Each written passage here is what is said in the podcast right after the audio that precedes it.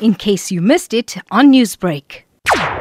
Well, it's a problem from the 1st of April because the deadline for motorists who have not had their driver's licenses renewed expires. So the next day, the 1st of April, we've estimated from government's own figures where uh, just a, a, week or so ago, the middle of March, there was over 1.4 million motorists that had not renewed their licenses by all uh, you know accounts, extrapolating the figures, which was over two million back in at the beginning of February, we can't see how they will ever get to below a million motorists having expired licenses. So, what measures are you calling on for government to implement in order to address this issue? Well, there are three suggestions we've made. The first one is to extend this deadline and they've indicated that they won't don't, don't, want to do that. The the second one is we've uh, presented to the uh, minister a proposal that South Africa um, joins many countries around the world in having the validity period of their driver's licenses moved from five to ten years.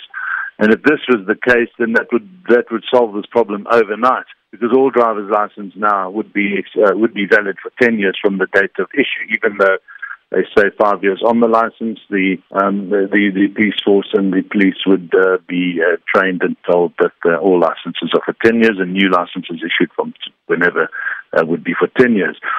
The third option is um, that the minister uh, gives an uh, gives a, an order to all the peace officers not to fine motorists who have expired licenses for a set period, whatever that might be, for the next year, while the country gets on top of this problem. And it is the country's problem and government's problem. So, what sort of feedback uh, have you received from government over your proposal? Nothing. We're still waiting for them. They've acknowledged receipt of our proposals and requests. Um, uh, they haven't uh, formally responded uh, in any regard so far.